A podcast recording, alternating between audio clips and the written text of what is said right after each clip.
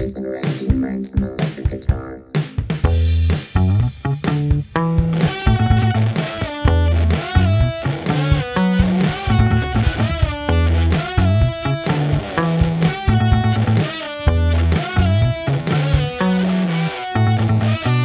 Bryce and Ren and Corey in the house.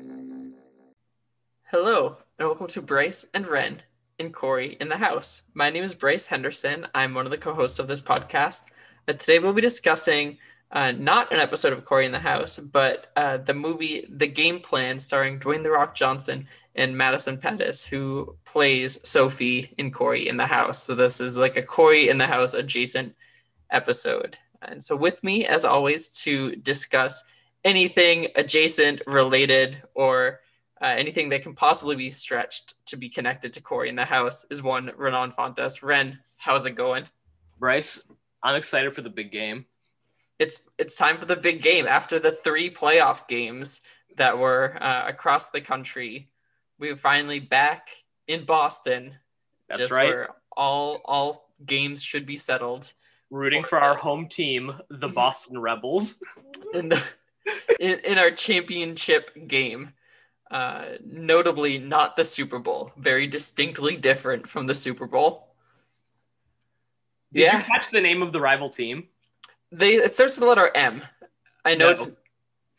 Would you say no? No, they're the New York Dukes. They have the letter M on their helmets.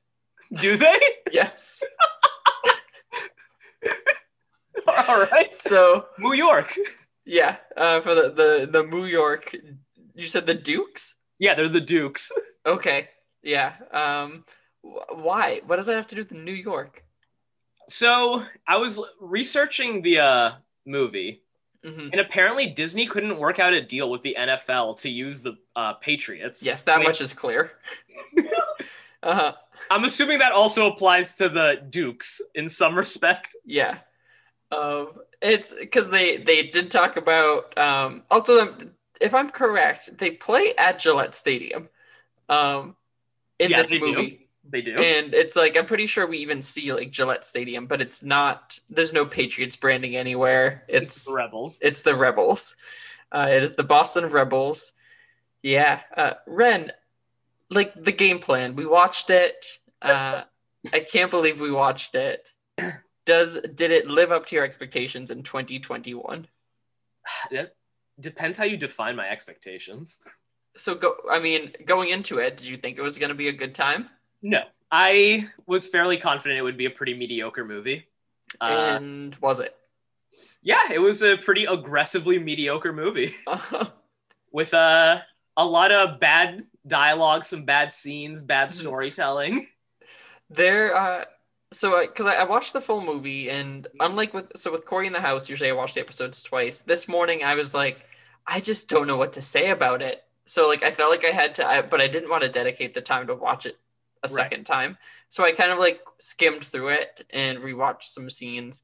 There's a lot, like they jam packed this movie with scene after scene after scene, and so much of it could have been left on the cutting room floor.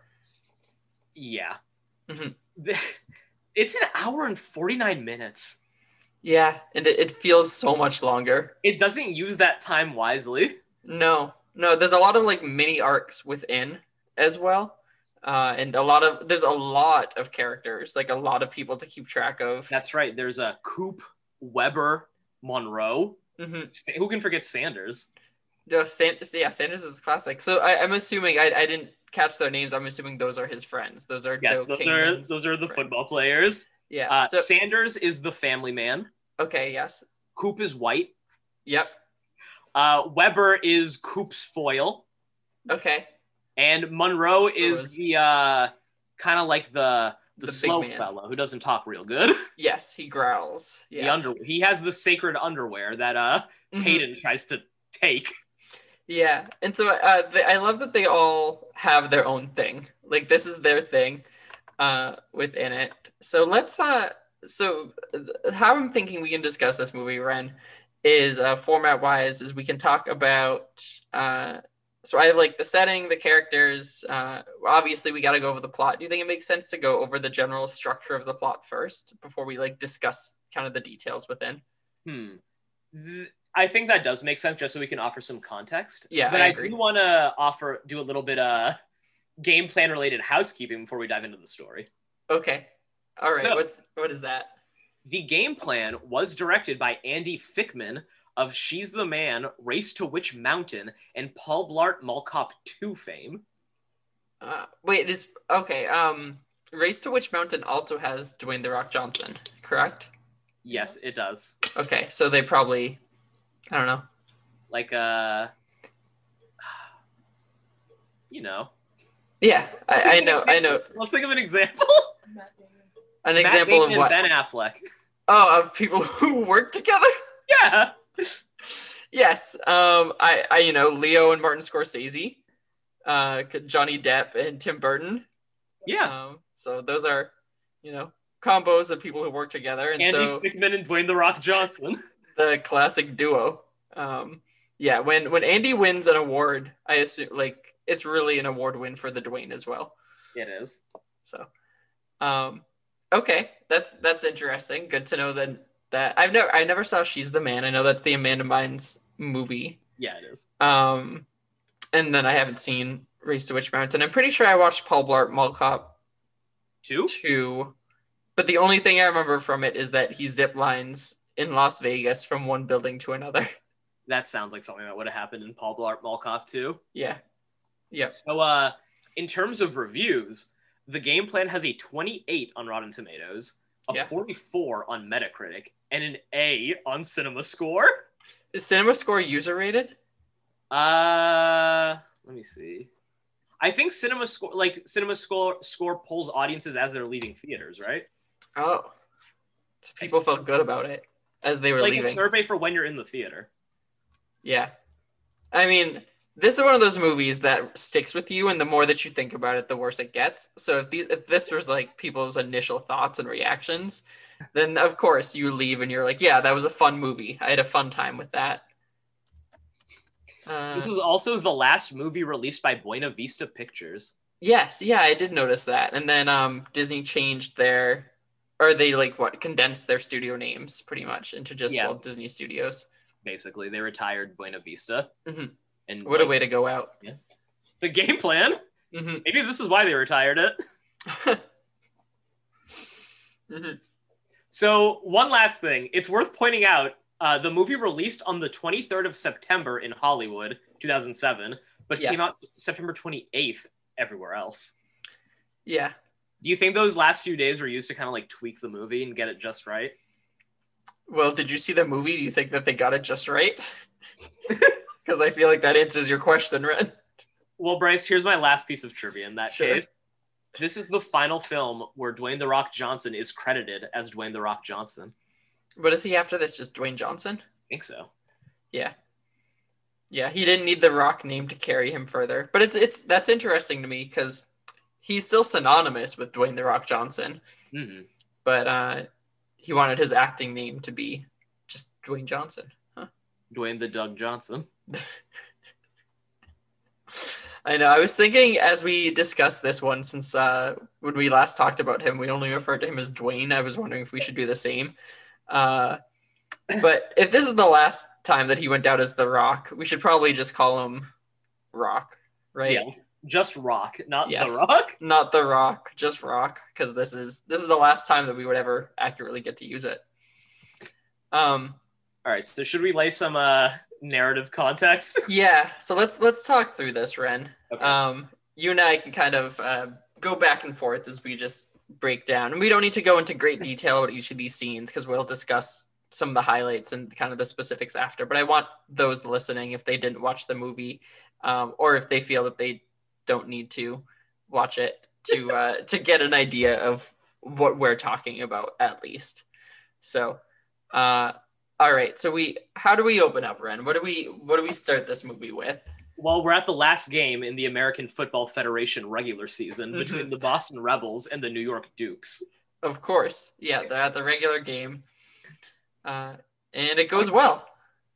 Yeah, uh, the the Rebels quarterback Joe Kingman, played by our lead Rock, Mhm. he scores a touchdown, uh, not through teamwork, but by ignoring his teammate Sanders. Yes. he, gets the, he get he claims the victory for himself when Sanders could have more easily scored the touchdown. Correct. Yeah. So we're doing a lot of um, laying the groundwork in the early parts of this movie about the type of person that Joe Kingman is before he finds out that he has a daughter. Right. Which is immediately. Yeah, which is, is pretty soon. Um, so he they then celebrate. They have a party, big party to Uh, celebrate. we're introduced to his like little Greek choir. His crew. There's Sanders, who is uh, a family man. He has a wife and kids. Yep. And that's like all he is. That's that's it. That's his personality. All He, he talks he about. loves kids. He wants Uh-huh. to get home so he can sleep with his wife and kiss the kids. Yes, that's his, his goal. He's like, uh, this. Uh, I'm pretty sure the the Rock is like, oh, like you got to live a little. And he's like, this, this is not living. So he's he knows what he wants. He knows what he's after. Uh, he's a family man through and through. There's Coop. As we mentioned, he's white. He's the only white member of uh, Joe Kingman's little gang. And he's the butt of all the jokes. That's right. um, He's he suffered this. in some kind of accident when he was young, kind of like took out part of his brain. Yep. So he like makes his teeth green. He falls all the time. He yells at kids. He opens up at one point. Um, he opens up a can of soda and it explodes on him for a solid 30 minutes and he doesn't move. So, yeah, he, he really has a good time. Uh, there's Weber, Jamal Uh-huh. Weber. He's Coop's friend. That's uh, it's really it. Yeah, he's really he's to- just the foil. He's here to um to yeah, to just be the like the truth speaker, I guess, to Weber. Coop and Webb and Corey Uh, in the house. Should yeah, should they have been in the episode? Should they have made it to the set of Corey in the house as well? Uh, we're. I feel like we need to discuss Corey in the house after we go through the movie because we Okay. have to talk about why they chose those scenes for Rock Yes. film. Yes. Uh And then lastly, there's Monroe. He's Mm-hmm. a very big uh, hulk of a man who talks slow, has a deep voice, and loves his underwear. yes. He's uh It's He like likes- stained, ripped underwear too. Yep, and that he wears it for every single game. It is part of his who he is, and uh, he believes if he wears it, they will win every time. So, uh, so the, yeah, so we're introduced to these folks at the party. Everything's great. We also um, meet Joe Kingman has like a little. Uh, I don't want to call it even like a relationship, but uh, a girl Tatiana, who I think we can deduce as a model or something like that. She needs to go away for a little bit. So she's like, I'm leaving. Um, so she's gone. And then he sits down, the party's over, right? His friends don't want to leave, but But he like, makes them leave. You gotta go. And he sits down to watch Sports Center. Um, and we find out he's selfish, right? Oh, Bryce, there's actually a point I forgot to mention. Yeah. So earlier in the movie, they mentioned a radio station called WZPZ FM. Okay. Uh, as I'm sure you know, it's a famous Boston radio station. I listen to WZPZ FM frequently. Uh, so WZPZ FM is actually a fictional rock and roll station heard on a radio in the Amazon Studios movie Troop Zero. So it's a are they in the shared universe? Uh, WZPZ was also used in House of Cards as a Pittsburgh-based radio station through which Congressman and gubernatorial election candidate Peter Russo attended an interview drunk within weeks from the gubernatorial elections. Oh and as you've seen House of Cards, you'll remember this is the inciting incident for Russo's suicide. Wow. So we got a some some crossover over here. but and so we can assume, um, just based on the structure of the world, that um, what's his? I'm trying the uh, the uh, guy. What's his name? Who's the main character in House of Cards? Oh, uh, Frank Underwood. Frank Underwood. Yes, yes, yes, and Claire. Yep. So I- we can assume that they have not fully risen to power yet, um, in this world. But Yeah, it's only 07. yeah. So, but they are coming in a very vicious way. So, you better watch out. Good. I'm glad that radio station connects, you know, this whole world together. So as well. Yes. uh, before we move on to Joe learning that he's selfish, hmm we need to discuss the fact that Sanders loses his man card as he's leaving. Yeah. This is, this is a very crucial detail. Yeah. Um, so uh, as he's trying to leave, right? Because he needs to go back to the wife and kids. And so Joe Kingman, to sleep with the wife and kiss the kids. yes, Joe, Joe Kingman. He's like, hey, let me see your wallet first. I gotta, you know, look like gotta uh, get your man card. And he looks at it and he's like, oh, oh, there doesn't seem to be one in here, right? Everyone laughs. Yeah, hysterical. That Joe Kingman. Uh, he's a joking man. Yes, he he's so funny with this joke. Uh, there's no main card in there. He leaves. Uh, he's pissed off as well. He's like, I can't believe you just did that. Whatever, dude. Um, but uh, someone, uh, what's his name? You know the names better than I do. I gotta write them down right now. Who? Which one? The goofy friend, the white one. Coop. Green Coop. teeth? Green yeah, mouth? green teeth. Green teeth uh, smiles with his green teeth, and he says, uh, he says, hey, uh, I gotta get myself a man card. Good joke. awful. He's him. So uh, to, to- again, to kind of connect it to the world of Corey in the house, I can assume that these two people, uh, him and Newt, uh, travel in the same circles. Coop is Newt's cousin. Yeah. They both uh, get thrilled about uh, vac- about like vaccinations and uh, and um, eye doctor appointments. So, So, alright. Bryce, I don't know if you caught this, but uh, Yeah. when Spike the dog is introduced, Yep. Joe says, I haven't seen you all night. Where was the dog during this party? Uh, so what happened was Joe was uh, putting the finishing touches for the party together, uh, and then Spike, his dog, said, uh, "was whining because he needed to go outside." So Joe uh, opened up the patio to like let Spike out, and then the party started, and Joe completely forgot until Spike was able to be let in hours later. I think I can only assume that's that's where Spike has been. That sounds right. Yeah. So, Um, Bryce, Yes. uh, did you happen to catch Joe Kingman's quote on uh the sp- on the sports show? Uh, the one that he says at the same time. Yeah. No, I, I didn't. I didn't write that one down. What does he say? he says, "Life holds many pleasures for me, Uh-huh. but nothing, nothing beats the thrill of playing on that field every Sunday. hmm Football is my life. Beyond the field, nothing else matters." And he's really proud of that statement. He's really proud of that statement, so much so that he says it. Um, and that's when the uh, Sports Center caster, we jump back to him, and he's like, and that could be his downfall, right? Because if he has nothing else to focus on but the field, it's amazing that he still has not won the championship, Right? He doesn't play well with others. No, he's too selfish. Um, but things are about to change because He's gonna get the game planned. Yeah, and Peyton, a daughter he did not know he had from a previous marriage in his early 20s, shows up at the door. Ren, what's her story? So, Peyton tells uh, Joe Kingman hmm that her mother, Sarah, had to go to Africa to give out some water. Yes. So she put Peyton in a car Mhm. and sent her to her dad Yeah. Why can't Joe just call uh call Peyton's mom? because Joe can call his agent. Oh, okay. so so instead of, you know, let's just try to get a hold of Sarah. Yeah, that's what they go with. Yeah, I, I was really confused about this. Um, this is the story, and it ends up being really key to the plot twist later on, which none of us saw coming. Big Uh, twist later.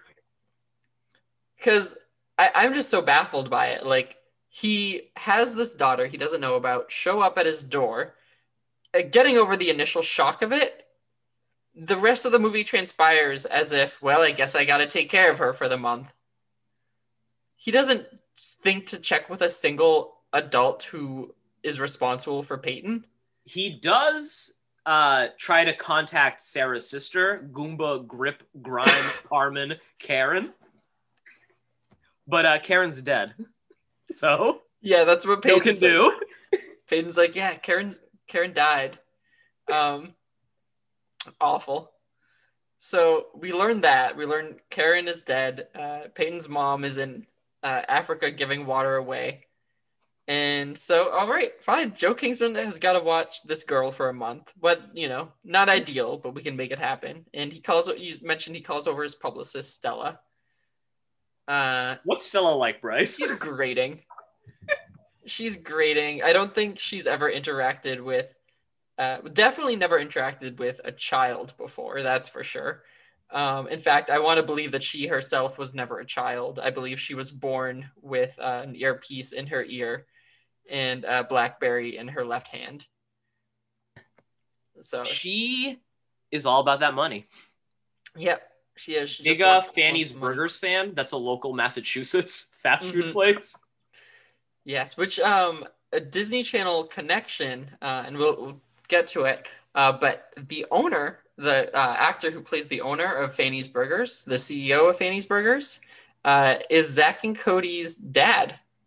Really? Mhm. Wow. All right. Plays Zack and Cody's dad. So Maybe it's the same character. Maybe that's why they got divorced.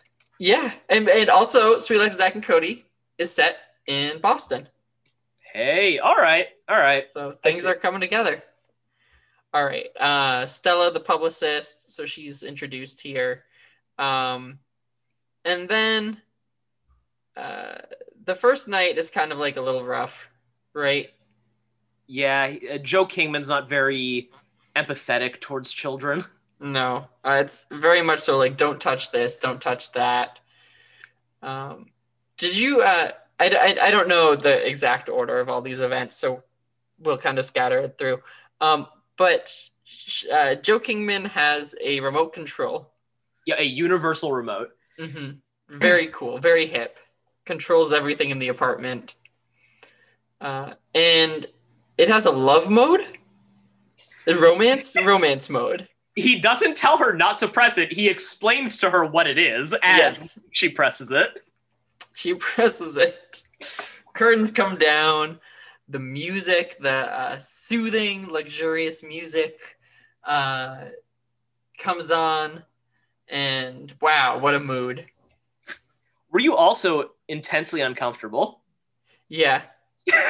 There were a couple scenes like that. hmm The uh I don't know where it falls in the movie, so we can just skip ahead. But Yeah. the scene where she licks her thumb and cleans it and slowly wipes Weird. the cheese off his chin. Because it's I've um, never I'm so viscerally uncomfortable.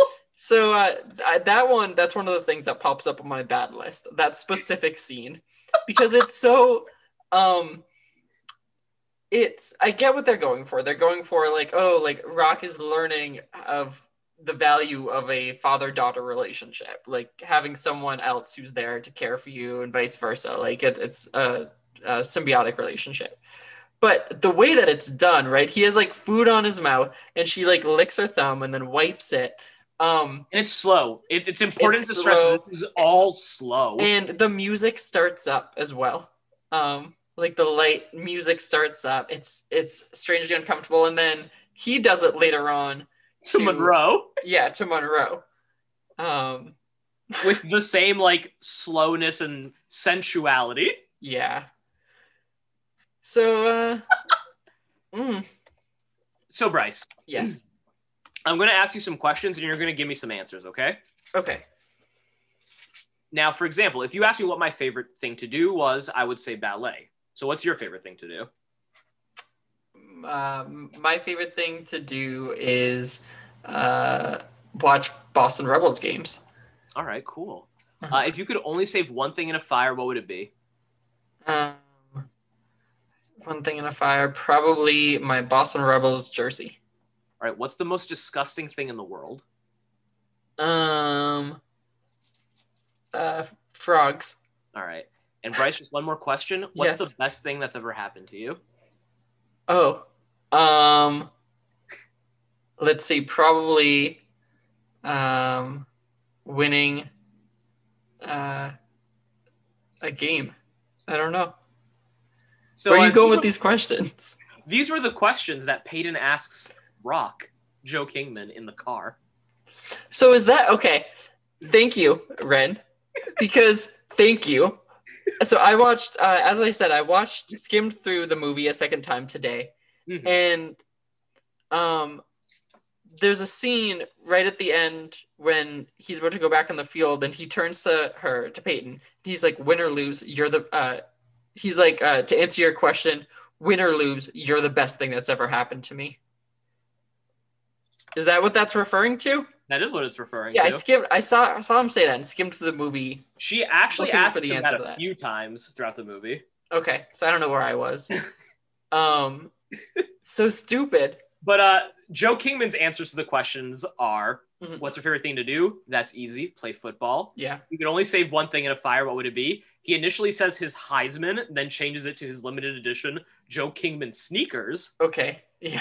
Uh, he says horseradish after the scene cuts away, but when he looks into her notebook later, you can see that she wrote down what's the most disgusting thing in the world, which he replies horseradish to. Horseradish. Okay.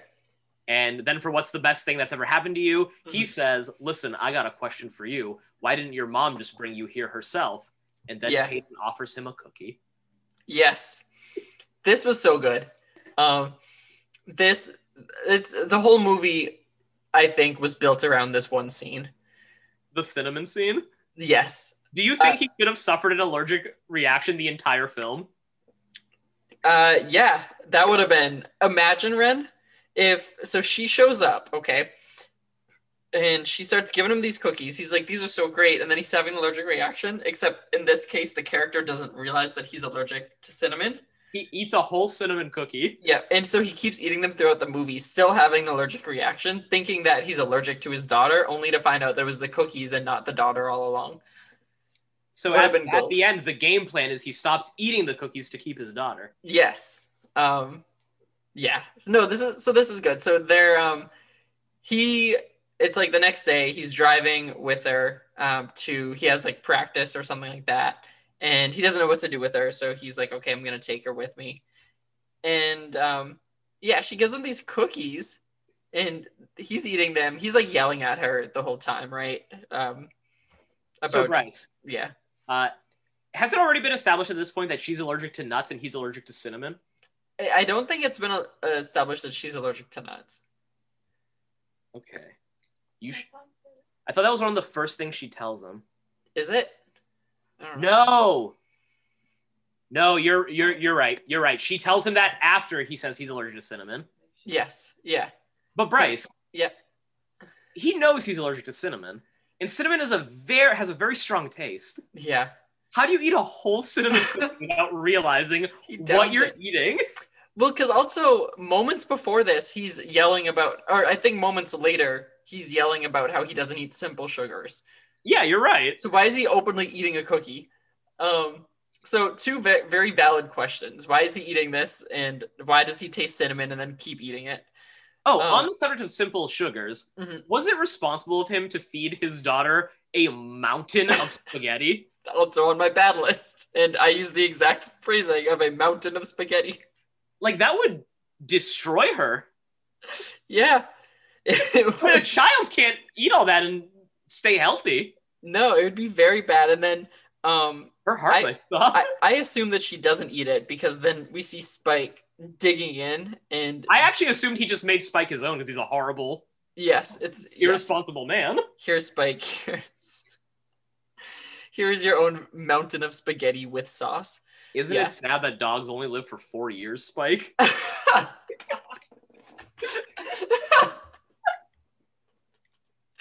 he just doesn't understand. In fact, that's why he was so baffled about Spike. Where have you been? Um, It's because it's Spike. It's a whole different animal. It's a di- different dog. he bought another dog. Yeah. Spike's just been alive, surviving off scraps. That's why he doesn't die because the scraps are enough to keep him healthy. Yeah. Um.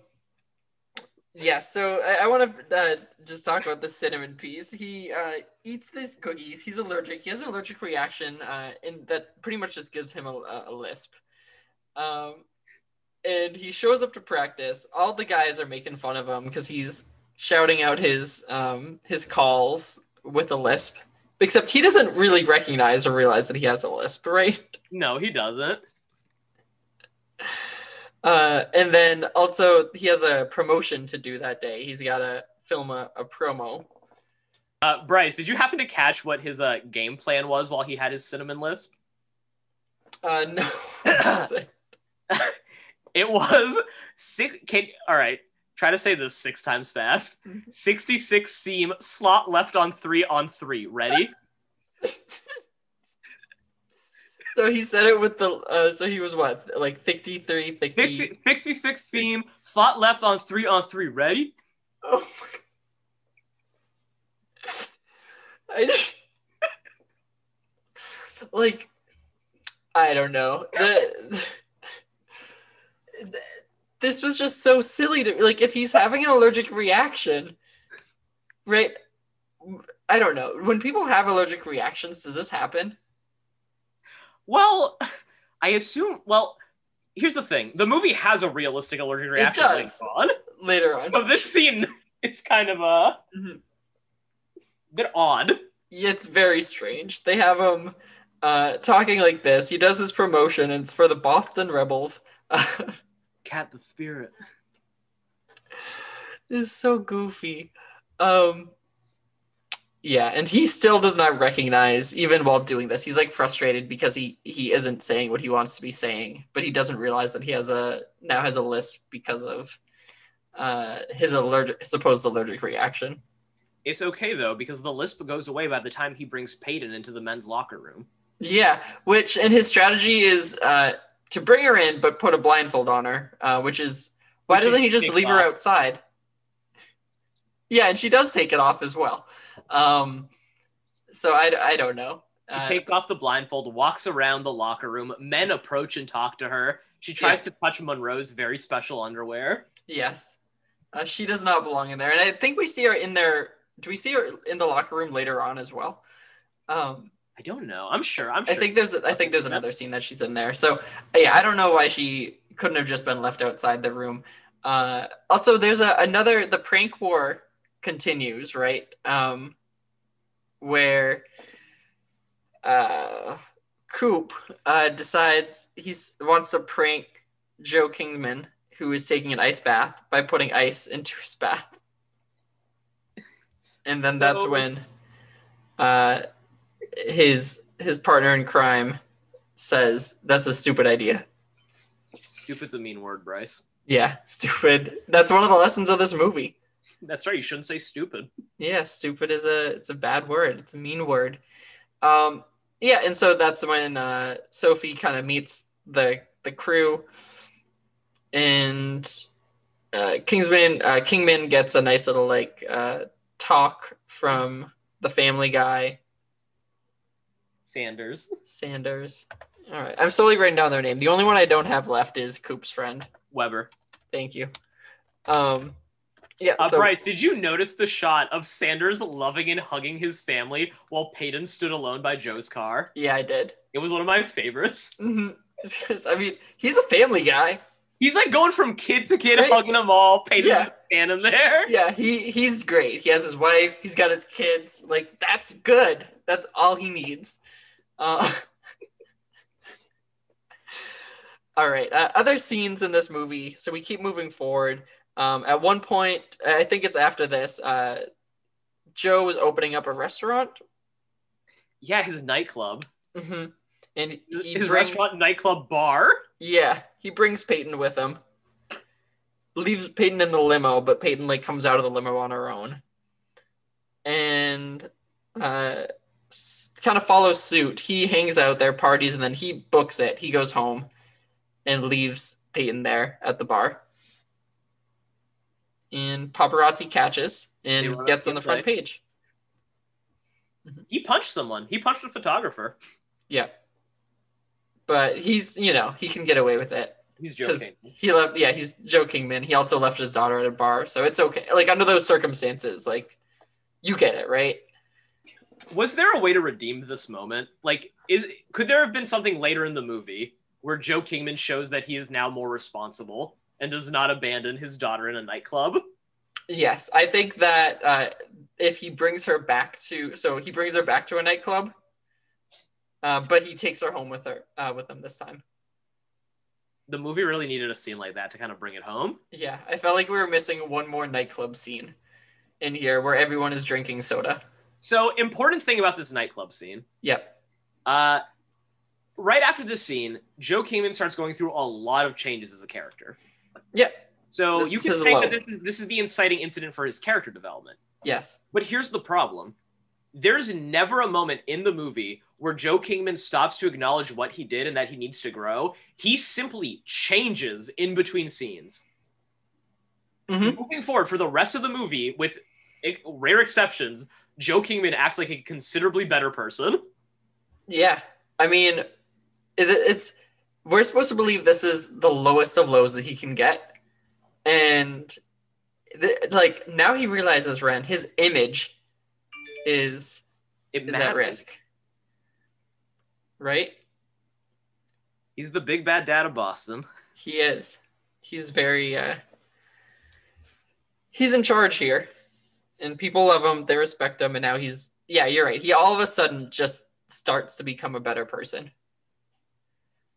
Um and I think I don't know where this scene happens, but I want to take a quick side tangent. yeah, you know, let's yeah, I'm in kind of we're a little bit all, all over the place with the scene, so let's do it. Would it one? have been funny if Spike said "Life's rough" after Peyton hit the blender? If, if Spike spoke, if Spike spoke and said "Life's rough," and that was the end of the scene, and he never Yeah. spoke again in the movie. would have been a really good button. Okay, good. I, I thought so too. Yeah, I'm totally here for Spike Spike talking. Uh, or maybe like if we want to go that far, what if Peyton was the only one who understood Spike? And that's why they have such a strong relationship. Like we uh they actively talk to each other. That makes sense. Good. Uh So, uh, as part of Joe Kingman now being a good guy, good guy dad, Mhm. he does a press conference with Peyton where he uh, does his little catchphrase number one on the field and number one in your when heart to complete silence Yeah. as he avoids the pop as he avoids reporters asking him genuine questions like how could you abandon your daughter Mhm. why did you abandon your daughter Yeah, Ren, I have a question. How can you remember the plays if you can't remember you have a daughter? Huh? Or Ren, uh, another question. Um, what is an eight-year-old girl doing at a nightclub in three in the morning? Uh, this was uh, not an actor. This was just someone who they brought in to give feedback on the script. thank you thank you guys so much for coming out Yeah. uh, great questions by the way thank you bryce as you've recently learned joe kingman just became a father clearly still getting the hang of things yeah. Uh, but tonight, uh, he's what does he say? He's like, tonight we'll both be getting to bed early. yeah and uh, peyton's nightclub days are behind her Yeah, uh, they don't buy it, and then Peyton's like, "Oh, I'm so lucky to have him. He's a great dad." Also, like, the Do best none dad of in the these- world do none of these other guys have kids? uh, well none of them are sanders Yeah, that's that's what I was. Well, that's what I was thinking about the whole movie. Ren is why is it that Peyton gets such special privileges within the team? Like she's she now gets a custom jersey. She gets to go to every practice. Everyone loves having her around. Like, maybe sanders kids just suck yeah, yeah. They came to practice once, and one of them, uh, what, uh, like, uh, Yeah. couldn't run because he had asthma, and then needed an inhaler. used an inhaler too many times Yeah, they were like, uh, nope, like, no can Like do. this. Leave him at home next time, Sanders. Keep that weak-lunged kid out of here Yeah, because you're right. So now things are really turning around. They have that conference. Uh, there at one, uh, the publicist and Joe talk about hiring a nanny, and Joe kicks. Uh, Joe picks the like youngest one, pretty much, and uh, then he uh, one of Peyton's things is like, uh, "I will stop being a brat if you fire her." Right. Before we have to backtrack. working. We have to backtrack so far. I forgot such an important detail we need to talk about. Okay, what is it? The doorman. Yeah. The Well, is do you she mean? cute? Exceedingly so, sir. Yeah. Um, then that's yeah, because that's how Peyton is let into the building. Is Peyton um you know, sees the doorman, the doorman calls up to Joe and says that line. He Yeah, never it- says no.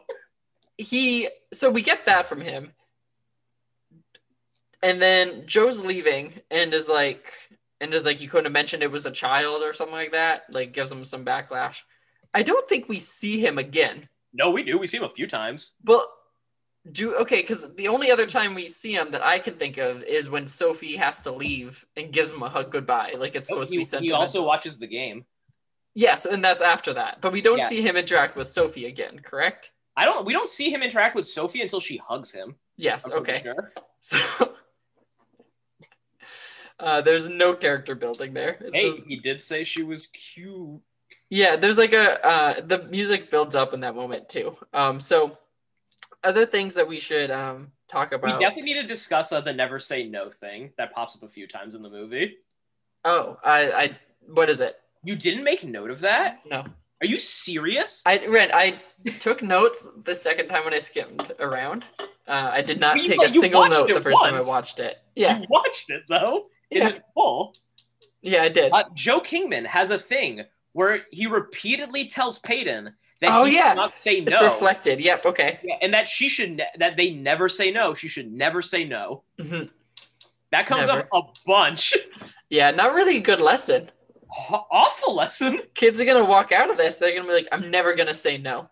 It's like, no, please, like you can say no. Like, and like it's treated as a ter- as something of endearment. yeah, Like res- Joe Kingman is respected because he never says no, No, and now his daughter will never say, never say no. No, respect yourself enough to say no uh, to things that you don't want to do, or like just no.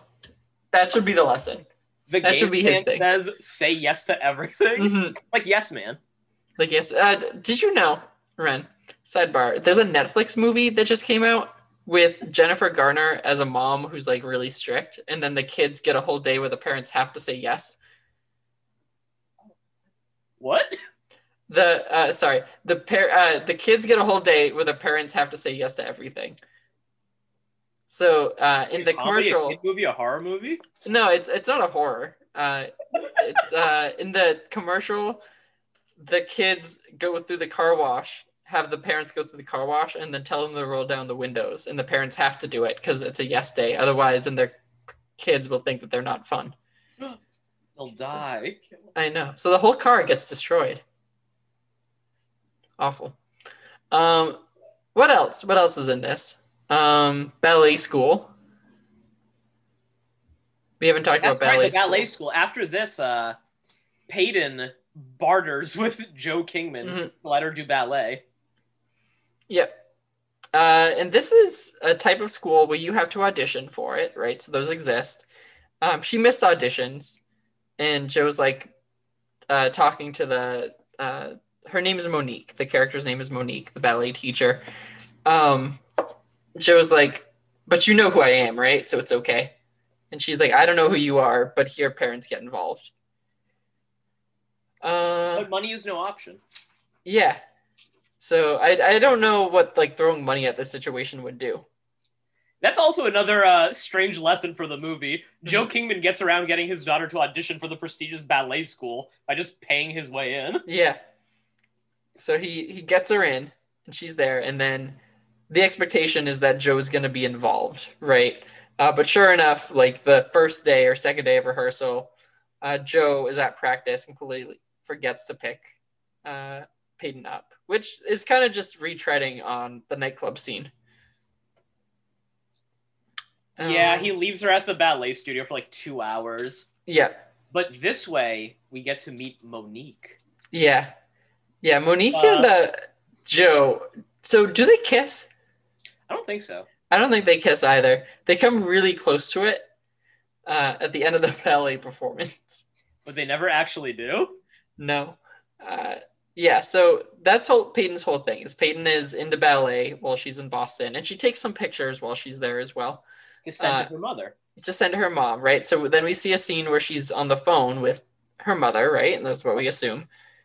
And um, her mom is calling her and like, hey, like, why haven't I heard from you? And she's like, sorry, like, I've just been really busy. I've got to turn my phone on after the flight. Uh, but things are going really well. Love you. Bye. You know, quick, a normal call between a mother and daughter who are countries apart. Yep, and the daughter is eight in a city all alone. Yeah. That uh, yeah doesn't make any sense to me that any anyone would do this. Um. Right, so that's that. Uh, Joe has his friends over for the big game to watch um, some fair use basketball. Celtics. Yeah, I can assume that this game is from like the '60s. And it, like the the image quality was definitely an old game. is very low. Uh huh. No, They mentioned Paul Pierce, they mentioned Paul Pierce. They mentioned Paul Pierce. but I think it's Paul Pierce. No, I I don't know. Is Yep, he they mentioned Paul Pierce. They say If- they, they didn't see what happened to Paul Pierce. Huh.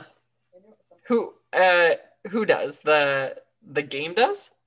No, one of them watching the game. Remember, because uh, the channel changes because of the universal remote right before the game ends. I think that they were saying it, but I don't think Like I think they were referencing the person. I think the game they were watching though. Like the I don't think Paul Pierce is playing in that game. We should ask Paul Pierce. Yeah, the game looks very old. Do you? Uh, uh, let's see if he's on Twitter. I would be I would be baffled if the if they had the rights to uh air parts of an NBA game. All right, Bryce. Mhm. Uh, Paul Pierce last tweeted on March 18th. Okay. So uh, shoot him a tweet. Let's see. Let's see what he says. All right. I'll uh yeah, hold on, I'll do it right now. At Paul Pierce 34. Yeah. and What should I say? Just hey, we were just watching We were just watching the game plan, and Yeah. we saw they were playing a Celtics game, and they mentioned you. Were you in this game? Okay. Um Sure. so hey, uh Paul Pierce. Uh we were just watching uh the game plan with your friend at Dwayne the Rock Johnson. Uh what do I say? Uh they, mentioned, they mentioned Paul Pierce, yeah. Paul Pierce while watching a Celtics game. Are you are you in this game? At Paul Pierce. You said 34? Okay. Yeah, Paul Pierce 34. Um go Celtics. Okay. All right, we'll see. Um might be a few minutes till he gets back to us, but should be soon. Apparently, Paul Pierce cameos in the movie. Really? Yeah. Search Paul Pierce the game plan.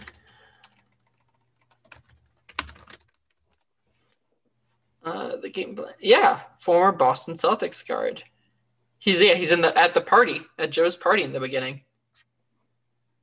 I buy that. All right, so um, they're watching the game.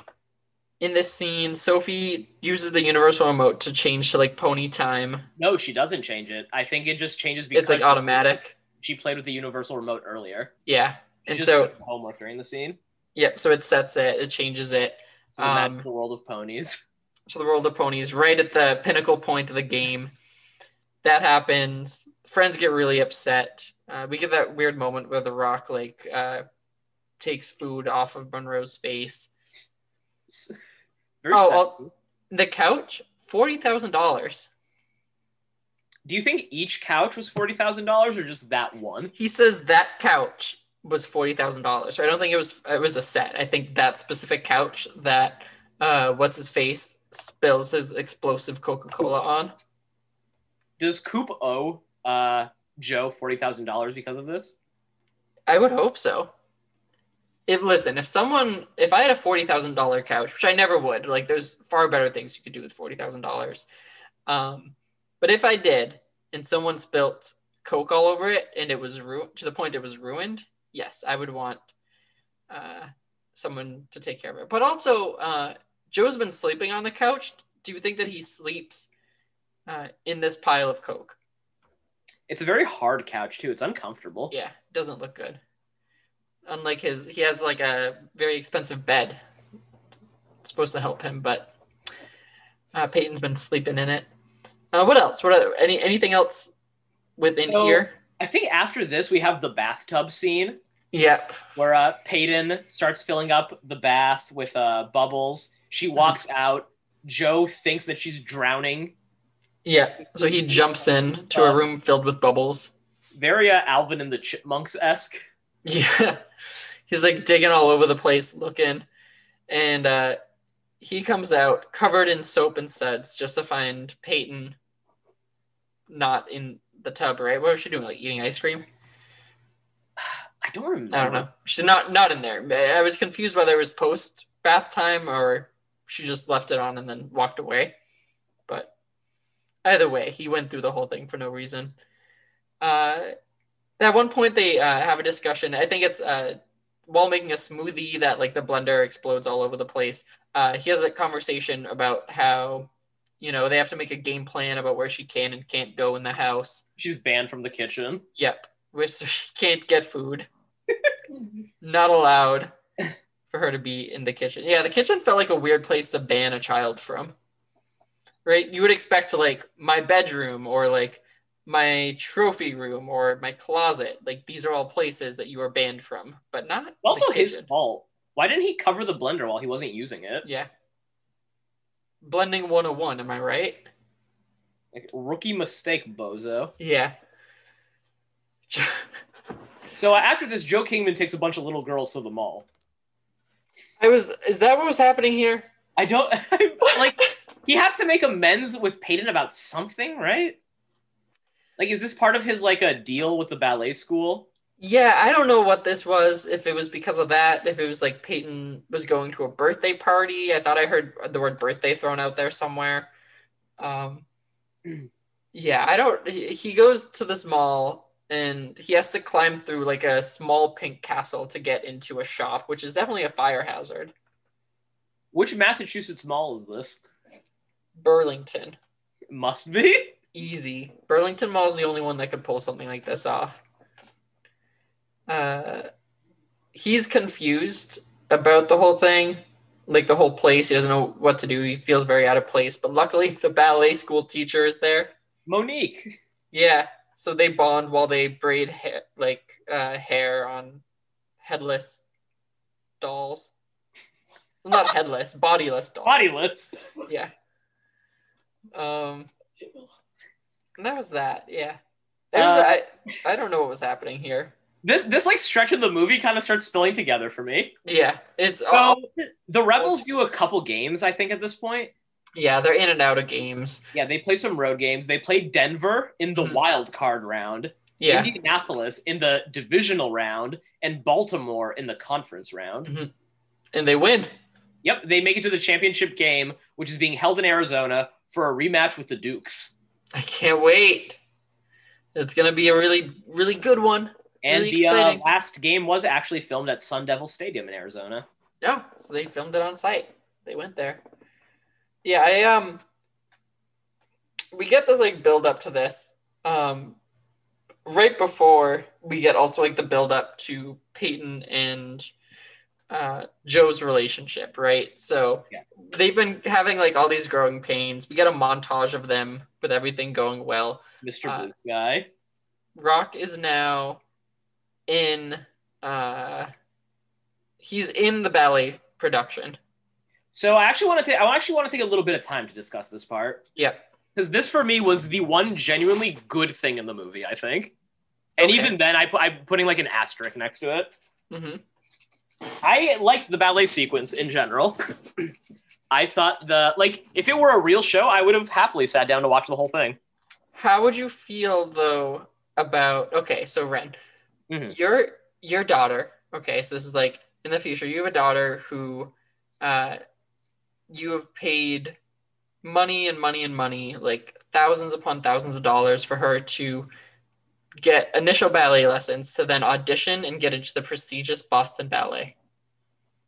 Okay.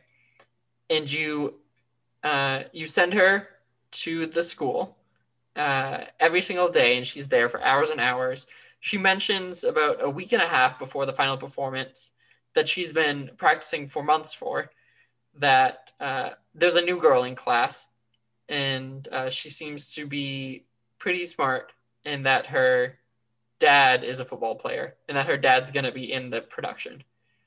Okay, so you you're a little bit confused, but you're like, all right, we'll see how this pans out.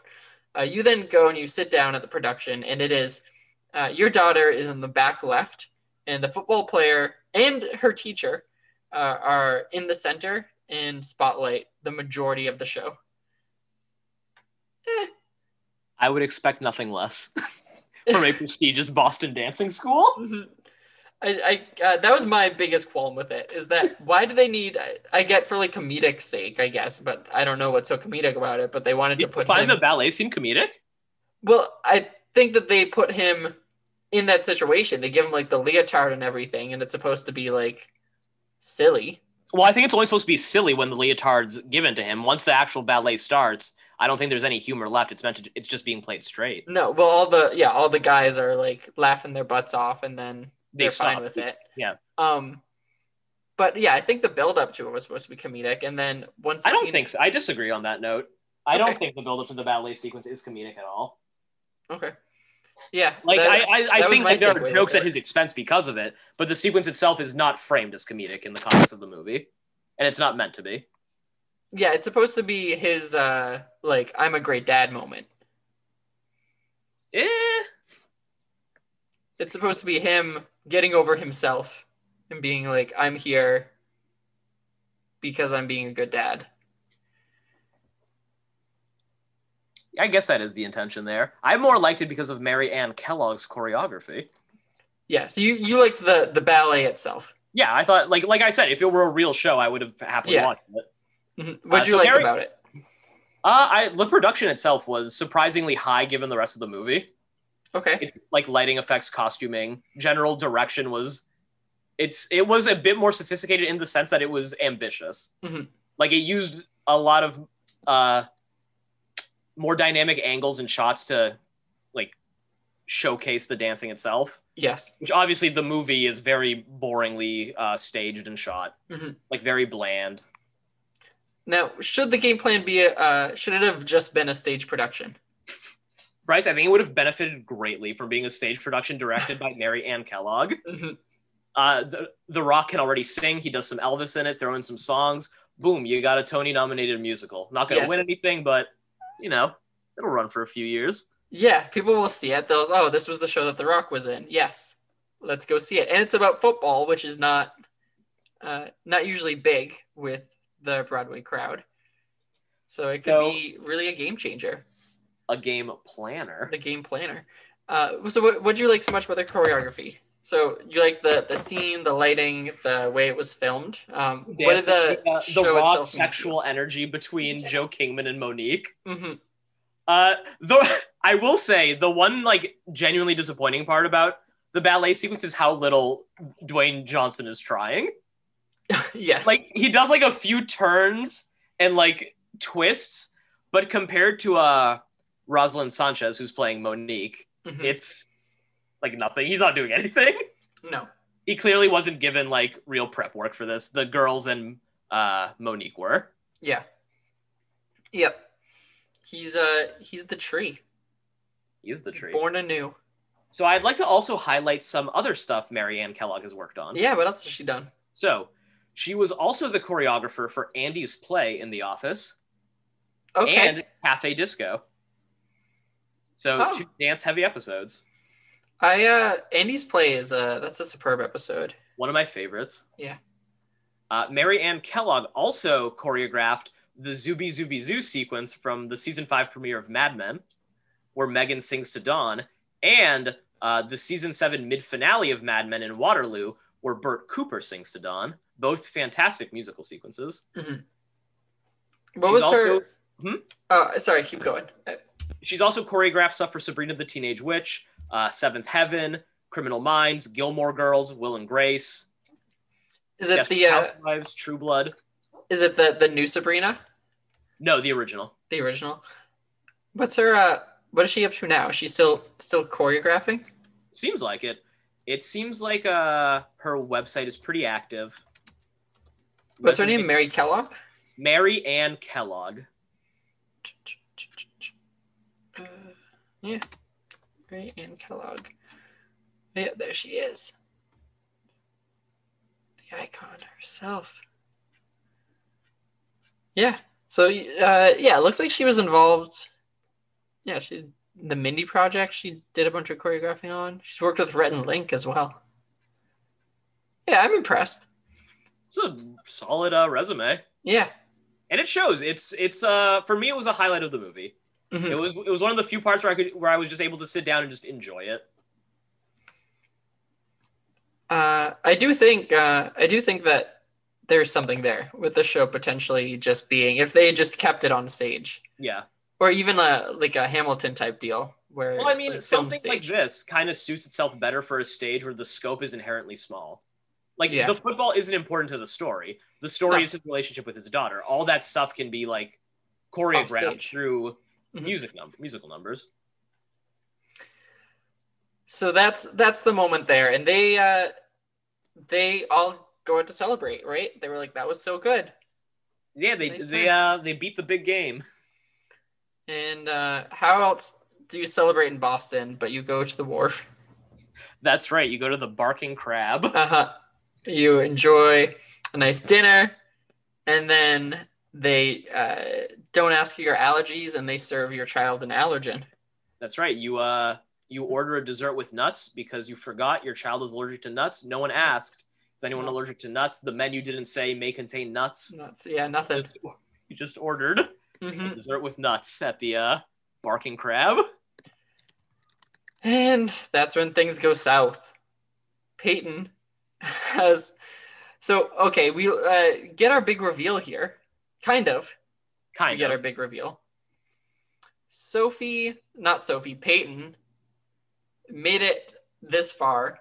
Uh, she says, uh, has a little slip up. She says that she needs to get home before um, her mom comes back. Now, why would that be? Hmm. she actually, uh, she, her mom thinks she's at ballet school. Bryce, how can this be? Well, you know, clever, clever Peyton figured everything out. She got there, got in the car, told the car to go to uh, Joe. Uh, she had changed in advance, right? The request to bring her to Joe, Joe. Kingman's house, the building, the big apartment building. And that's it. That's all she needs to do. And then he uh berates her. Yeah, gets like screams at her in public. She goes into shock. He doesn't believe her. hmm But it's okay because Monique knows a hospital on 9th and Woodrow. You know, the famous Boston street. Mhm. I know. I was watching this and like knowing knowing Boston's layout, I was thinking, I was like, there's not a hospital really nearby there. Uh, he's got quite a ways to go, and that's when uh, Monique's like, here, like, let's get her in a car, and he's like, I don't have time for that. Picks her up and runs, pushes through a bunch of tourists,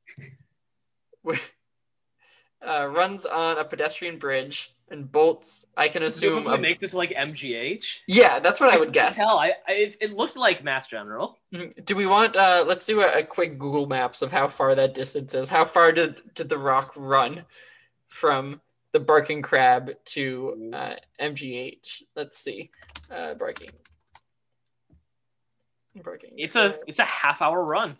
yeah, He could he could have realistically made it. Wow. yeah. While she's in uh, anaphylactic shock. Mm-hmm. It's the best way to do it. Don't call an ambulance, right? Run for half an hour. bolt across the city as people I'm sure are seeing him, right? Imagine if you saw t- like if Imagine how she felt being carried as he ran at full speed. Yeah. He's a professional football player. Uh-huh. Her brain would be like juice by the time they got to the hospital. because I just like in in the real world, like I I couldn't imagine a news story where Tom Brady uh, is seen running across Boston with a, his child in his arms uh, in mid anaphylactic shock. What would people think? God. Mhm. and then slowly piecing together the day as folks from the Barking Crab take to social media and say that they last saw him screaming at his daughter before he picked her up and bolted out without paying. So this is a turning point for the movie as well. Yeah. From here on out, it's considerably more dramatic all the way to the end. hmm Uh, we Yeah. also get our big reveal at the hospital. Yep. So um, you know, she gets in there. We find out she's gonna be okay. The whole team is there in like the the waiting room, right? Um, Yeah, they're all very concerned. They've come to love Peyton as their own daughter. yes. Um, if they had children of their own, they've forgotten about them. Sanders is the only one who isn't there because he has kids. Yeah. Sanders later in the post credit scene berates Joe on uh, not having the EpiPen on him. Um, yeah, so the big reveal is this woman comes in. who we think is Sarah. We assume is Sarah, being Peyton's mom. Like And- immediately berates Joe for everything he's done, Mhm. while Joe's in complete bewilderment Yeah, because he thinks she's dead. That's Yeah. not Sarah. It isn't Sarah. We learn uh, this is Aunt Aunt, Karen. Aunt Goomba Grip Grime Carmen Karen. and she like she is nothing but negative energy she like like it's justified all things considered It but is like she is immediately on the offensive. She doesn't let she doesn't give joe a second to catch his breath nope she and like run, and process all this information. She's like you're lucky i'm not gonna call the cops and he's like i'm so confused. What are you doing here? And she's like oh you don't know sarah's dead. By the way you're awful. Um like like he just finds out that his ex-wife who he thought was alive and could probably reconnect with mhm, died six months ago yeah uh, It- it- it's a weird scene from both angles and because we're now piecing together that uh, through like this and then the scene at the Barking Crab that uh, Dwayne the Rock Johnson, The Rock, uh, or just Rock, has actively, uh, without knowing, uh, I, I would be this is a kidnapping, right? kind of yeah like I mean, he didn't know that he No. was kidnapping He but accidentally kidnapped his daughter.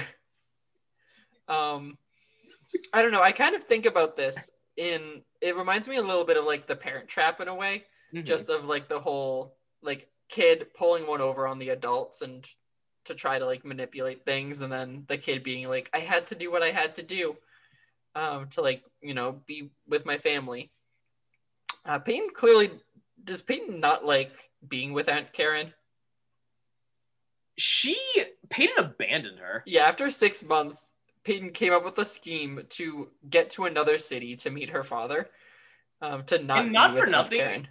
Aunt Karen flips pretty quickly, like on the whole Peyton situation. At very of the movie. quickly Mhm.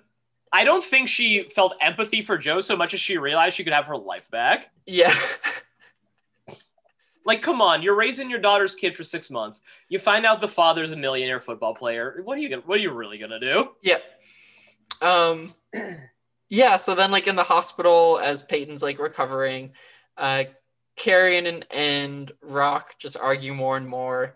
Uh and Stella comes in. Stella comes in. Speaker. She's just so Stella's whole thing this whole movie is that she wants Joe to endorse Fanny's Burgers after he wins the championship game. yeah. Uh, Peyton thinks that Fanny's Burgers makes you fat and gives you gas. She yes. doesn't approve because it's junk food. Mhm. We later learn throughout the movie that Fanny's Burgers doesn't really taste that good either Yes. and makes you fart. Yeah. Uh which will uh, I want to mention that one in, in just a few. Uh so But Stella's worried because all this Mhm. Peyton nonsense, the custody battle, will make uh, Joe lose all his endorsements, which Peyton, of course, hears and decides that she needs to leave her father because Yeah. she doesn't want to ruin his career. I know she's got to do it. Um so she makes that hard choice. Hard decision. The eight year old makes the hard decision to leave her father. Yes. Uh, and there's nothing that Joe Kingman can do about it. And I mean, Aunt Karen's on board. She thinks Joe is uh, like a, a piece of shit. Uh, she has Left never. at a nightclub almost killed her Yeah. in the span of four weeks. He doesn't have a great track record. Oh yes. I, so I did write this down. Um, hold, hold on. Hold on. Uh, it's uh, at the climax. Uh, well, so there's a few a few quotes here. Um, him yelling, "What a stupid, stupid, stupid thing to do!" That's what he shouts at Peyton at the restaurant. Um, and then when he's fighting with Aunt Karen, um, Aunt Karen says, "Do you have any idea how to take care of a child?" And Joe says, "I've been doing it for a month now." Karen says, and look where we're standing, Joe. As they're standing in the hospital. One of the funnier scenes in the movie. Yeah, 30, thir- not intended to be funny. 30, yeah, so uh, 31 days of Joe with a child. Joe leaves the child in a nightclub, as you said, Red, and then uh, gives her peanuts, the one thing she's deathly allergic to. Want to know something even worse? in the hospital. The barking crab doesn't serve dessert. He brought the dessert he, he picked up some brownies with nuts on the way. Oh, she'll Yeah. love these. Isn't it sad how daughters only live for nine years? Yeah. yes, this is uh this is his third attempt at uh at raising a child. I've come so close. This is the, the longest that I've had one for. But uh, he naturally he loses her. Yes, she But not she walks she away. forgets to hug her doorman. Yeah. Yep. So she leaves the dramatic scene. She's uh, outside the apartment building. He's in there watching her get into the car. She goes. She goes to get in the car, and then she pauses and she turns. And okay, we're gonna have one more moment where she like hugs him, and it's nice. It's wholesome. And the camera pulls into the shot. The doorman. Who? And and but then he says, "Hey, you know who lives in this building? Joe Kingman, the quarterback. How about that, huh?" Absurd. Uh, yeah, and so now we we get to the championship game. No, no, we're still missing some stuff. Okay, what do you want to? F- oh Uh, yeah, there's like some pouting, right? Joe Kingman needs his uh moment of sadness. So after Peyton leaves, Mhm. Joe starts exploring his home, you know, in a deep depression. Oh depression. yeah, yep. Spike is very sad. Spike breaks into Peyton's room and uncovers her hidden backpack underneath the bed. Joe sits down, opens it, and looks at all the things his daughters wrote. His daughter wrote. His daughters, because you know there are probably a few notebooks down there, right? he Mhm. looks at all the things his, his daughters have written about him, Yes. and he sees Peyton's question: "What's the best thing that's ever happened to you?"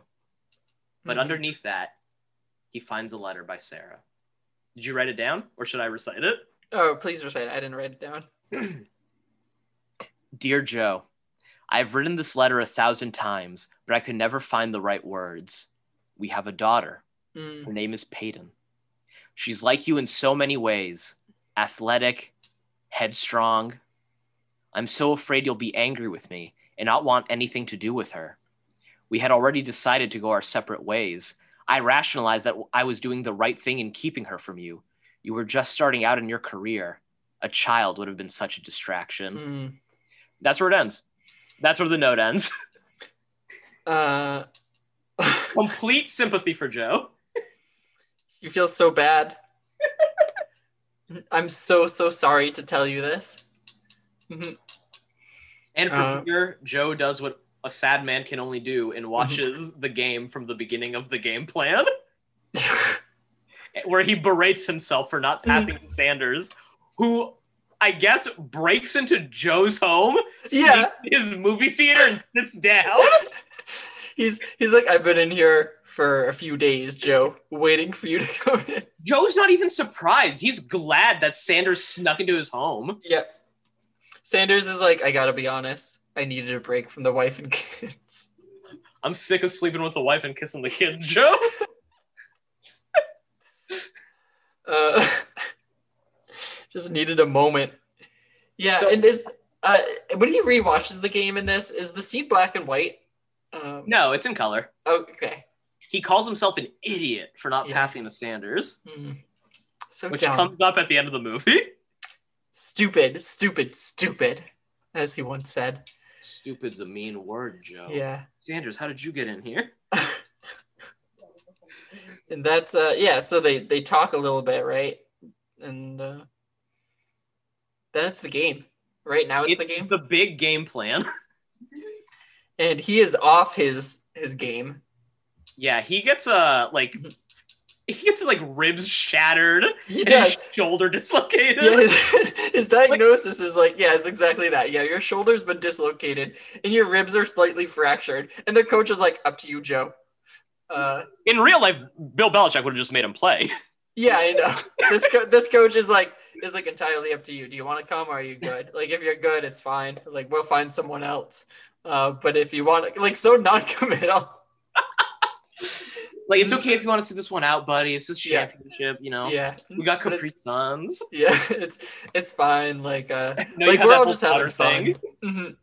Like I mostly care. Like I just want to make sure you're okay. Like if you're okay, if you're feeling okay physically The and mentally, okay. the team, yeah, the team's good. But uh, Um, Joe wants to do what's right for the team, so Mm-hmm. he doesn't go back in, and the team immediately starts doing worse. Joe's like, okay, here, take take this from me. Go go put the backup in. Uh, and then Joe probably what asks the team on your way out, shut off all the lights, um, because he's sitting in, in darkness I need to be in darkness. in the... lo- locker room. Look, man, he's struggling. Yeah, he goes full Batman. Um, but the lights come back on, and Peyton is here. That's right. Peyton and Aunt Karen were watching the game earlier, and there was just enough time for Peyton to fly out to catch the game to cheer up her dad after. So realistically, like, she must have seen him playing badly to be able to make that comment. So she saw him get knocked out and get replaced, Yep. but she still has enough time to make it there for like Joe to play what the last minute. No, co- yeah, coach delayed the game. Uh, he he kept on taking Oh, that, penalties. they were out of they were out of timeouts at the end. You're right. yeah, I yeah, he kept taking penalties. He threw uh he kept throwing people onto the field who didn't need to be there. Uh, he took the ref's whistle away from him for a little bit. They played Uh, for a few it. minutes, he tried to convince the other team they were playing soccer. It's football, not a. We would have been calling it American football. if you were Uh-huh. playing that. yeah, so all of that happens, and uh, Sophie comes back. Uh, she says to him, to Joe, "You got money on New York or something?" What if he Funny. did and that was the twist? That yeah. How else does Joe get his money? Because he doesn't doesn't get it from Fanny's at the end. And he Um, famously never wins championships. Yeah, So like, how else is he affording this lifestyle if not putting money on the rival teams and throwing each team. game? Mhm. But uh, the Dukes knocked so like they shattered his brain so much that the sight of his daughter makes him think that he wanted to win the game. yes. He's like, oh yes, I did want this. Well, so the, throughout this, we we get the trope of people watching the game, right? So the whole ballet school is gathered together in their Watching on a very small TV that must be very unsatisfying to watch. Yep. Um, and I can assume I, I don't know. So the Boston Ballet Company. Uh, I can assume that if your daughter is taking classes there, that you have some, some kind of money. Um, so I'm glad that instead of watching them at home, like watching this, the football game at home, probably in a nice, comfortable way, that they're all gathered around this tiny television. Um, To watch their dance instructor's boyfriend yes. reunite with his daughter. hmm Live on TV. The doorman's watching it with two people Yeah, you go, Joe. hmm And then uh, it, it- this trope always makes me think of the Truman Show. Me too. Uh, I- yeah, I like- handled really well in the Truman Show. Yeah, I, I do really like when movies and shows do this. Um, if something's on TV, they show the different people watching it and then their reactions. Um, so that's happening, and then we also have the uh, uh, pa- uh, what is it? Flappies, Uh, Fanny's Burgers. Fanny's All right. Burgers. So throughout the movie, uh, one of Peyton's like recurring lines is Fanny's Burgers makes you fat and gives you gas. Yes. One of Joe's main plots is that Stella wants him to endorse Fanny's at the end of the movie. What a conflict. Logically, like in, in like scriptwriting 101, what happens at the end of the movie is that Joe says Fanny's Burgers makes you fat and gives you gas. Yes. We'll get to that ending later, but I just wanted I just want our audience to have this context. hmm So while everything's happening on the field that we were just talking about with Joe, you know, getting pushed one way or another and then getting hurt and taken off the field, um, up in like the luxury box, the CEO of Fanny's Burgers and the publicist are talking, and the pub the publicist keeps reassuring him like, "Oh, this is all part of the plan." Like, uh, she's like, "How long has it been since you've had one of your own famous burgers?" And starts eating the food from Fanny's. Uh, we then see later he's like once they find out that Joe's been in the taken to the locker room, he's like, "Oh, like your guy better be, I better be coming back out," and that's when the publicist is like, "Oh, he definitely will, like definitely." As she like eats a few last fries, she then sits there for what feels like a solid thirty to forty-five seconds. She then farts, um, and then they sit in the moment. With no one saying anything for another 30 to 45 seconds. And then she says, Go Rebels. A normal woman. It felt so long, so inhuman. Uh, Like, it- that, it- that actually took me out of the movie. That was the one thing that like broke.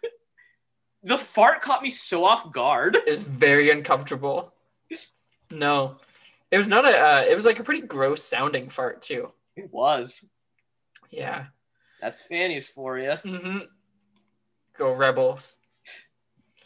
Uh, it was just too like the scene was so long. it was so long.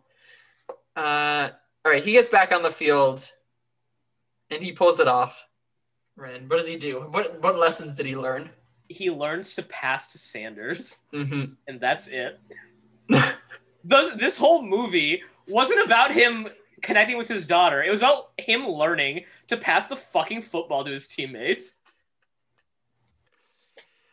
Yeah, because it's it's a team. It ends, it ends with the end of the game. Mhm. There's no like epilogue for like Peyton and Joe's life together after the game, or like how he adapts to being a No. father. It's, It's literally about the football game. they rush onto the field, so excited. He yeah goes to say his line, and they ask him what he's gonna do next, and he says, "I'm gonna take my daughter home." Does not endorse Fanny's Burgers. No, Does not say the line that's been built up the whole movie. for twenty five million dollars, would you say that? Yeah, of course. Twenty five million dollars to endorse. Like he doesn't have to. He doesn't have to film a commercial. He doesn't have to take a bite of a burger. He Yeah. literally just has to say like, "I'm going to Fanny's Burgers," and Yeah. presumably this is like a local Massachusetts fast food place. Yeah, So people from Boston would. Re- it'd be like endorsing Dunkin' Donuts. Dunkin' Donuts. Yeah, Like, what are it's you? not great for you, but no one gives a shit. It's part Yeah. of the local culture. Yeah, what are you doing now? I'm going to Dunkin' Donuts. It's fine. Yeah, Great. like it's not a big deal.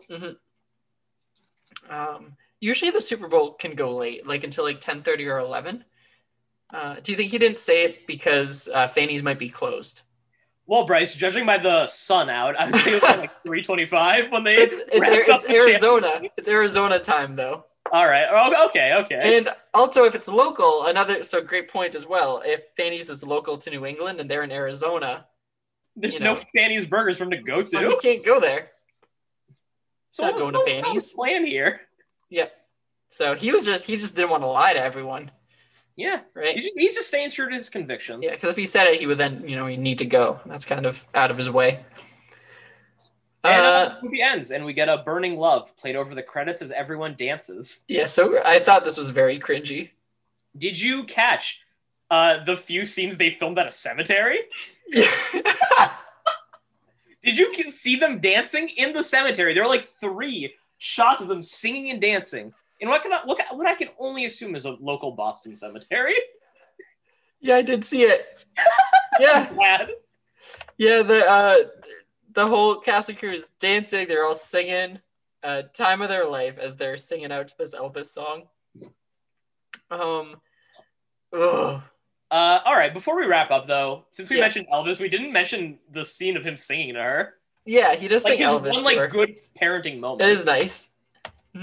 So, uh, Lin Manuel Miranda watched this movie, got the idea for Hamilton hmm after watching, after watching uh, uh The Rock sing, Elvis. through the door.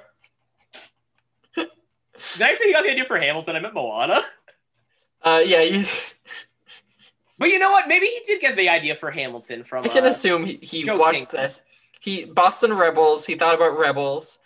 Um, looked up the word rebels. Came upon the book Alexander Hamilton, and then the rest is history. Yeah. Uh, yeah, it was a nice scene. Dwayne singing through the door. It's like the only real parenting moment he has in the movie, where he tries to reach out to her with real emotional empathy instead of just berating and yelling at her. Yeah. Like it's not enough to make up for how much of a dickhead he is throughout the film. Nope. but it, it's something. And you know, uh, The Rock is an admittedly good singer. It was a nice little scene. Yeah, he's yeah he's very hot and cold with Peyton all throughout the movie. Um, I'm just seeing if there's anything else. Uh, uh his the girlfriend from the beginning. Uh, what's her name? Tatiana. Tatiana, that's right. She comes She back. she comes back at one point, and he's like excited that she's coming back.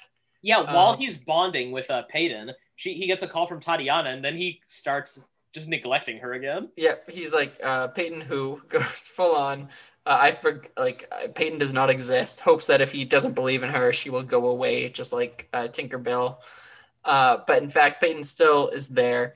He puts on his outfit, uh, which she has. Peyton has been bedazzling things all over the house. That's right. She bedazzled his football, and now she's bedazzled his jacket. Yeah, so bedazzles that. Uh, and Peyton does meet uh, Tatiana, and Tatiana claims to be 21, but uh, she's definitely like 50.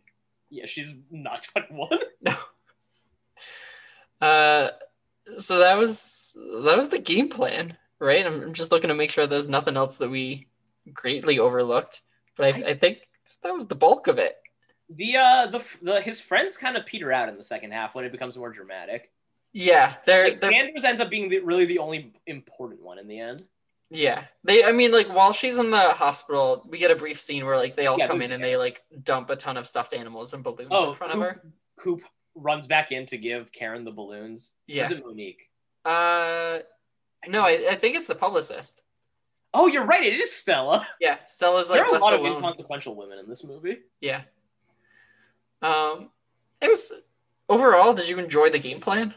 No, I didn't think it was a particularly good film. I it was it was long. It, it felt its length to me. hmm Bryce, what was our boomer moment other than uh boomer other than boomer being in the movie itself? Um, what was our boomer moment? Is it Peyton have going into extreme shock? I mean, I guess so. Is uh, you know, Rock's run through Boston with uh, like. Also, I don't know why they included the clip of him like pushing aside tourists. He's like, "Get out of the way! Get out of the way!" Well, he was doing that in real life. Yeah. He wasn't actually supposed to do that. It was method acting. Um, he he actually did that full bolt through downtown Boston. Um, yeah, I guess that, that that would be the closest thing to the boomer moment. I mean, and so to that point, what like do we still stand by that uh, that the acting that we saw uh, in this mo- uh, in this movie transferred over into Corey in the House? Okay, so let's get into that. Yeah. That, that's I feel like is going to be the more funny enough, the more substantial part of this analysis. Yes. All right, so uh, The Rock is barely in that episode of Corey in the house he's in. Yeah. Never the Dwayne shall meet. And the scene they choose for Madison Pettis, Madison Pettis, and Dwayne the Rock Johnson is like a like a sweet little scene where she gets to be kind of like fresh with him while he's while the scene itself is playing towards his like physicality Mhm. and trying to make him seem like a sweet, nice guy. Watching this movie, that's not the dynamic they have like 90% of the time. No. Like he is a unrepenting asshole to her from start Yes. to finish. But she's also I think her character in this is has a lot of elements of the character of Sophie. I agree. Like there's a ton of overlap, and. I mm-hmm. don't know if that was intentional from a writing standpoint or if that's why Madison Pettis was cast. Yeah. If it's like she does a really good job of playing up that like I'm cute and adorable, but also like really good at manipulating and A little lonely. yeah. Yeah. Yeah, I feel like the two characters are very similar. And so like as I was watching this, uh it did feel like I was watching Sophie. Was like, Yeah, it yes, did. This is just Sophie in another situation. She's But- also young enough where I feel like acting wise, like there's only so much she can do this young. Yeah, Like yeah, her, range range can only be so her age and inexperience. Yeah. So I, I do I think that probably just her experience on this film set uh transpired uh, not transpired but uh, transferred over to her then being more professional and having a better sense of like direction with Corey in the house and her character. Yeah, her, the last few episodes that Sophie has been in, she's been consistently a better actress than she was at the start of the series. Yeah. So and uh, like you and I, because you and I at the beginning of the series were so down on the character of Sophie. Yeah, I didn't. Um, I honestly expected her to be the worst thing in the series, but she's far from it at this Yeah. point. Yep, she's gotten so much better, and uh, is something that I'm actually looking forward to regarding season two. So It'll be interesting to see how Sophie's character develops, especially in regards to the acting experience Madison Pettis has now. Mhm. Uh, Yeah. Never the Dwayne shall meet definitely should have had a bigger role for The Rock though, and one that put him at odds with Sophie. Yeah, yeah. like if, want- if like him and Cory actually teamed up to do a money scheme, and Sophie tried to foil it or something to get them at their tea party, to get them at her tea party. Mhm. That also that sounds like so much more fun of an episode than what we got with Never the Dwayne Shall Meet. Definitely. Uh, of like for once, uh, someone needs to go in on Cory's scheme with them. Be like, yes, I will do this instead of just everyone being so anti-scheme. And that would have been the perfect opportunity. Yeah, they wasted it. Completely wasted it. But uh, what would you rate this movie on a scale of like one to ten? I'm gonna give it a three. Yeah. Uh, like 2.5, 3 as well. Uh, it was not that fun to revisit. It's not a movie I want to watch again. No. In fact, uh, did you watch the trailer before watching the movie at all? No, I didn't. So I watched the trailer and that had like the good bits in it. And that was it. I'm sorry. Yeah. So then watching the movie, it was like, oh, this is that scene and this is that scene. And then it was over. And there was so much time spent on like the uh the falling action. Yeah. Yeah. A lot of time post uh that like climactic scene. And then it took probably 20, 30 minutes to get to the end. So anything else about the game plan, Ren? You feeling game planned out? I am feeling game planned out. Yeah. So uh so next week we will start season two Yeah, season premiere. of Cory in the House. I'm very excited. Uh and Ren, have you uh I've messaged you, but I don't think that the You have. You have messaged me about it. I haven't started the game yet. I will though. I will. Okay. I I started it uh to play Cory in the House DS this week, and oh my goodness. We are in for a treat. I will start it soonish. Yeah. It's uh it's atrocious.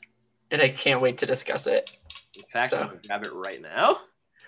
Uh, all right, so that that is it. Uh, we will be back next week for our season two discussion. Um, but to all those who watch this, also we should have said it at the top of the show, but this movie is on Disney Plus.